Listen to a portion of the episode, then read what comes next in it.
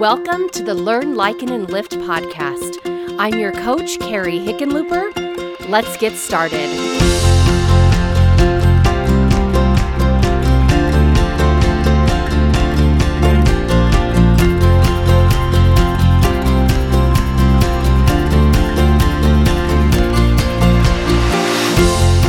Episode one hundred fifty-six, The Enemies of the Nephites. Welcome back to the Learn, Liken, and Lift podcast, and thank you so much for spending this time with me. I know I've been M I A lately. I've had some health challenges lately that have just required my attention, but I'm here today, and so are you, so let's make the best of it. All right, thanks. Thank you again for coming. So for the next few weeks, we're going to be studying the war chapters in the Book of Mormon, and these chapters are chapters forty-three through sixty-three in Alma. And I think it's fascinating that twenty chapters, twenty chapters that span actually a little over twenty years are preserved here in the Book of Mormon. And these chapters very much detail the maneuverings and the strategies of war. And when you read it, they practically play out like a movie in your mind, and you can envision what's happening. But more importantly, they give us wisdom. Not only wisdom such as when God condones war, but wisdom about the spiritual war that we're fighting.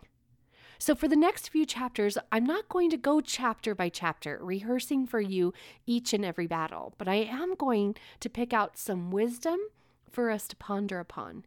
And I just need to say this because it's mostly for my brain so that it doesn't go into perfection mode, because I totally could geek out and spend hours lifting every single nugget that I could find out of these chapters, because I do believe that God is giving us abundance here in these chapters. But what we will focus on will give you some good stuff to chew on so that you can turn to the Spirit and receive guidance about it. So today's topic is, who were the enemies of the Nephites? In primary, we keep it really simple, don't we? If we were to ask our children who were the enemies of the Nephites, they would all answer the Lamanites. And up until now, I think we could generally say the same thing. But it's from here on out that the simple answer actually gets a little more complicated. In fact, I could actually make the argument that the Lamanites were more of a pawn during this period than an enemy. I mean, they are easily acted upon. Their emotional reactivity makes them easy targets and useful means of the true enemy of the Nephites. The, the Lamanite traditions, their history, their, their past actions, and their learned responses, they all make them putty in the hands of the true enemy. The true enemy desired to bring the Nephites into bondage, and yes, the Lamanites were all game for that. Bringing the Nephites into bondage motivated the Lamanites like none other to go up and to battle against them. But ironically, the Lamanites, in doing so, exposed themselves to political and emotional bondage through their partnership with the Nephites' true enemy. So who was this enemy? The enemy of the Nephites were the Nephites. More specifically, the dissenters of the Nephite faith and their politics. These dissenters, they didn't just leave the faith peacefully and just decide to not believe. They didn't just separate themselves respectfully and establish a system of government where they were led by a king and a class of elites like a group wanted to do. They either left with hatred and disdain, or they tried to exercise dominion over a people who desired to be free. And then when push came to shove and contentions were too high, these dissenters ran to the Lamanites and they made alliances with them. And this wasn't because they had a strong desire to be a Lamanite, but it was because they intended to increase in power and strength in order to overthrow the Nephite nation. And they did this by stirring up the Lamanites to contend with the Nephites. These dissenters inspired the Lamanites at times to fight like dragons and to suffer terrible losses in the name of hate and power-seeking. These dissenters, namely the Zoramites and the Amalekites, but you also have that Nephite Amalekiah. And it was these dissenters who were actually more wicked and more murderous in their disposition than the Lamanites were.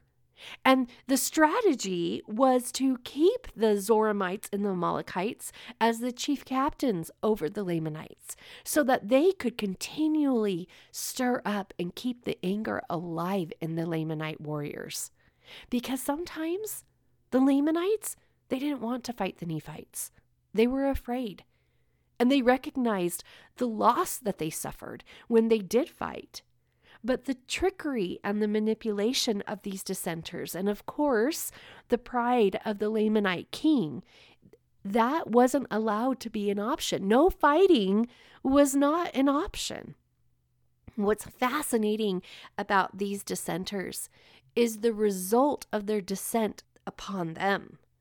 Once they left their faith and the free society in which they came from, which they grew up in, once they rebelled against those principles, the Nephite dissenters entirely forgot the Lord, and they became more hardened and impenitent, wild and wicked and ferocious, more so than even the Lamanites were. Isn't that interesting? So how did the Nephites get to this point? A point when the security of their civilization is entirely threatened. And I think we need to consider first the circumstance of the Nephites. And I know that sounds kind of funny, but the circumstance or the fact is the Nephites were a covenant people, which makes them extraordinary. Because once you've covenant with God, there's no going back to where you started. The light and the knowledge that you've received and the promises that God has extended to you literally change you. For example, think of the gift of the Holy Ghost, a member of the Godhead that's promised to always be with you. You don't simply just walk away from that and then return to ignorant bliss or to your original starting point. The trajectory of your life has completely been altered through the making of a covenant with God, and then through the receivings of what he promises on his end. The Nephites, like you and I, were a part of the Abrahamic covenant. They were a covenant people and had promised to be a covenant-keeping people. And I know a quick way to remember what the Abrahamic covenant entails is to say it entails land, posterity, and deliverance. But don't let that quick reference, what the covenant promises, don't let that cheapen what it promises, because it literally promises to us everything that God is willing to do in order to bring to pass the immortality and the eternal life of man. Because without this covenant, we couldn't do it on our own. And just like Abraham was promised, the Nephites were promised that the Lord would make them a great nation, that the Lord would bless those that blessed them and curse those that cursed them, that their families would be blessed and would prosper as they kept the commandments of God. And in order to do so, they would be given a land. A promised land, and as long as they kept the commandments of God, they would prosper in the land. And inasmuch as they didn't keep the commandments of God, they would be cut off from God's presence. But the Lord goes further, because to prosper, it doesn't necessarily always mean riches. It can represent multiplying in numbers, but as we've studied the Old Testament, we've seen that's not always the case. But it is a clear factor of the covenant. But it also means that the Lord promises the Nephites, he promises you that he will be your God. Hmm. What does that entail? It entails receiving his gospel, the truth of all things. It entails receiving his priesthood, God's power given to his covenant-keeping children. And again, I want you to think about the significant gift of the gift of the Holy Ghost and his companionship with us. And this, God's gospel and his priesthood, being passed down through one's lineage, is how the families of the earth are blessed. God will be their God, and he will tutor them and empower them and protect them. That is awesome stuff. If you really think about it, It's breathtaking what we have available, this relationship we have with him if we choose it. And with this knowledge, it brings you the full knowledge of the atonement of Jesus Christ. And all that entails a remission of your sins, a restoration of all things, including your body at resurrection and all the righteous efforts that you have made in this lifetime, all leading you to the opportunity to one day be perfect like Christ as you conquer with his help that natural man. And this knowledge, the knowledge of the plan of redemption or salvation or happiness, whatever you like to call it, that is what gives us joy. And then we have the great knowledge that deliverance isn't always until a distant future or the end of this life. Deliverance can be now. The Lord promises us, and therefore the Nephites, to deliver them out of their trials and their troubles and their afflictions and to lift them up at the last day. And he promised Abraham and the Nephites and us that he, the Lord God Almighty, he will be with them, that the Lord will keep them, and whither they go, the Lord will go, and the Lord won't leave them until he has done all that he has spoken of to them. And in case that doesn't register to you, that's an eternal promise. The Lord isn't going away, ever. He might not go away, but that doesn't mean we can't, or that some of the Nephites didn't. When you understand the circumstance of the Nephites, that they were a covenant people, then you begin to see the gravity of their thoughts, their feelings, and their actions that the Nephite dissenters are experiencing. It also should put into perspective our daily thoughts, feelings, and actions as well, because where is our focus? And what degree of seriousness are we placing upon the Abrahamic covenant being at work in our life today? And if we go to the beginning of chapter forty-three of Alma, the year is the eighteenth year of the reign of Judges, and we're being thrown right back into the conflict that's happening between the Nephites and the Zoramites. We took a break for a few chapters, remember, as Alma is counseling his three sons and inserting that counsel in the middle of this conflict. But now we're going back and back to the same Zoramites who gathered up all the converts, and anyone who believed the words of Alma and his brethren were cast out of the city. And then they went and they joined forces with the Lamanites, which is exactly what the Nephites were afraid that they would do in the first place. But I want us to even go back further. I want us to go back a year earlier, which is the seventeenth year of the reign of Judges, when Korihor was roaming through the Nephite city. And in case you forgot, this is how quickly the Nephite civilization became vulnerable once they began entertaining the teachings of an antichrist. It's almost spooky, but it also makes great sense, because when you remember the circumstance or the facts of the Nephite people and who and whose they are, we then can start to appreciate how moving away from that covenant or away from God, the effects that it would then have upon them. Remember, we discussed several episodes ago that an antichrist is the antithesis of Jesus Christ. And so the antichrist doctrine is the antithesis of joy. For true joy is found in Jesus Christ, in the redemption of others, and in the redemption of you. But the doctrine of the antichrist, it eliminates the existence or the need for every single one of those components. And if you need to review Korihor and his teachings, go back and read Alma chapter thirty, and then you can also listen to episode one hundred fifty called The Antithesis of Joy. But let me just tell you here what choosing Korihor and his doctrine, what it left the people, what it left the Nephites. It literally removed their relationship with God. It altered it.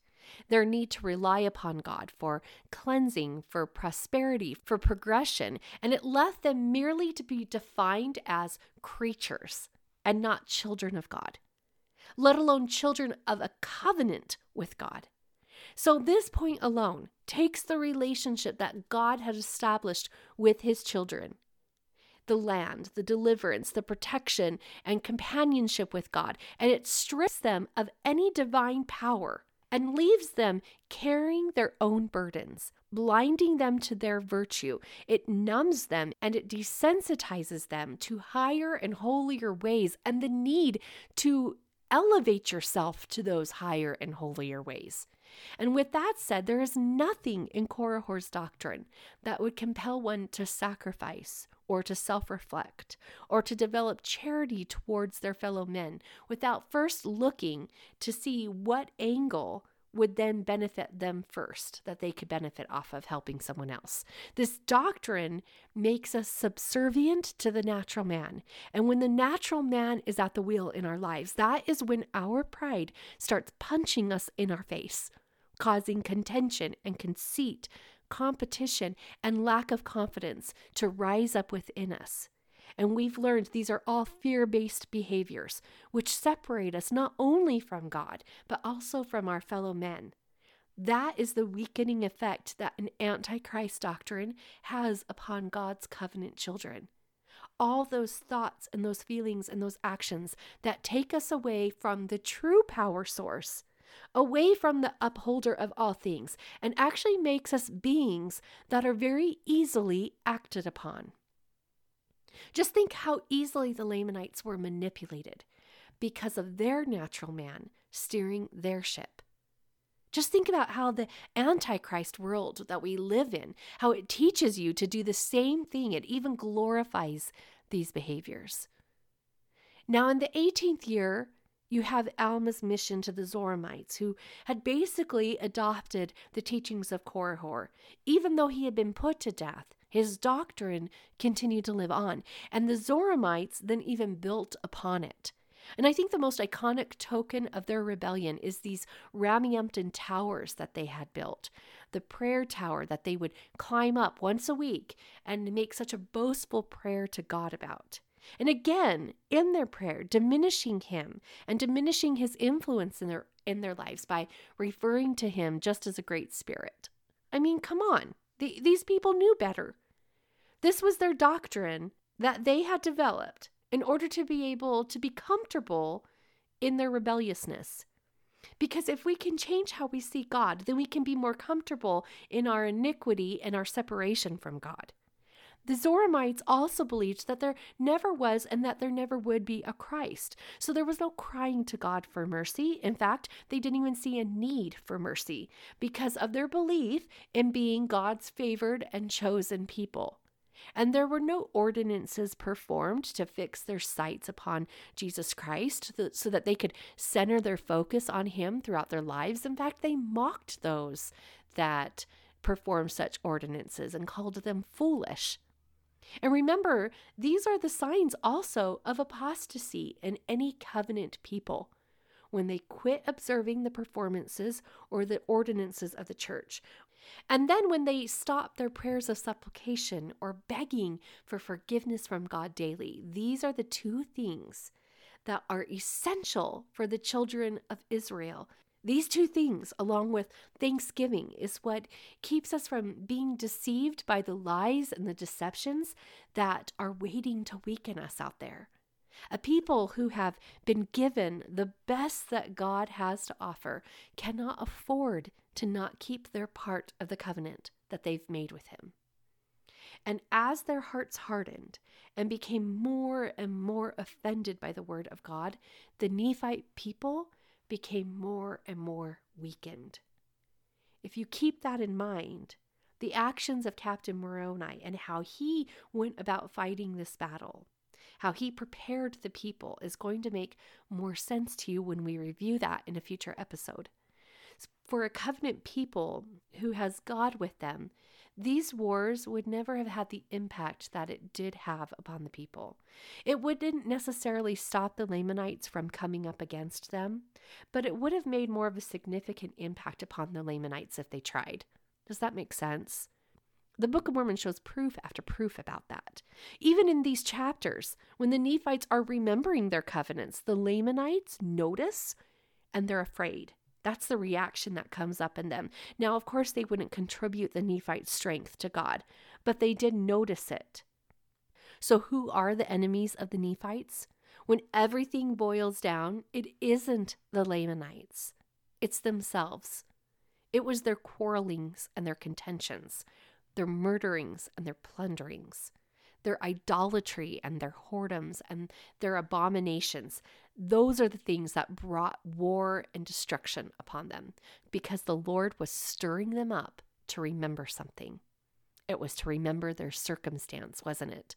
They had forgotten that their covenant with them, and the covenant or the curse, depending on which end of things you find yourself, but they had forgotten the covenant of the land that they lived upon, or they had stopped taking it seriously. And, as prophesied, the Nephite transgression would eventually destroy them. Not yet, but their fate will be the same as the Jaredites also, who were a covenant people brought to a covenant land. Alma prophesied to his son Helaman, telling him not to reveal this particular prophecy until it was fulfilled. And by the way, just can can you imagine the weight of that prophecy? When did Alma receive that? Was it when he was having great anxiety for the people? Can we better appreciate now his efforts and his mourning for his people? But then for Helaman to have to record it, and then Mormon to come upon it. Anyway, before Alma departed from this life, he told his son of the revelation that he received from the Spirit, that in four hundred years from the time that Jesus Christ shall manifest himself unto them, the Nephites will dwindle in unbelief, and they will see wars and pestilence, famines and bloodshed, even until the people of Nephi shall become extinct. And the people will dwindle in unbelief, and they'll fall into works of darkness and lasciviousness, which I always have to look up. But that means sexual desire that is obscene and indecent. And because they will sin against the great light and knowledge that they had received, they will be pursued by the Lamanites even until extinction. Why would twenty chapters of Alma, one third of the chapters in the book of Alma, why would so many be devoted to war and contentions? My answer is because the Book of Mormon was written for our day. The latter days that prophecy has revealed will be full of contentions and wars and all manner of wickedness, and you know that's happening. How are we to live in an antichrist world and not be antichrist? We need to remember our circumstance. We are the house of Israel, and we are to be covenant keepers. God is our God. He has said he will be our God. And all that that entails applies to us today. And how do we avoid the results that the Nephites experienced because of their circumstance and forgetting their circumstance? We may not physically become extinct, but we very much can become spiritually extinct. You know it, and you see it happening all around. So again, how do we avoid spiritual extinction? We first stop being our own worst enemy, and we remember who we are and whose we are.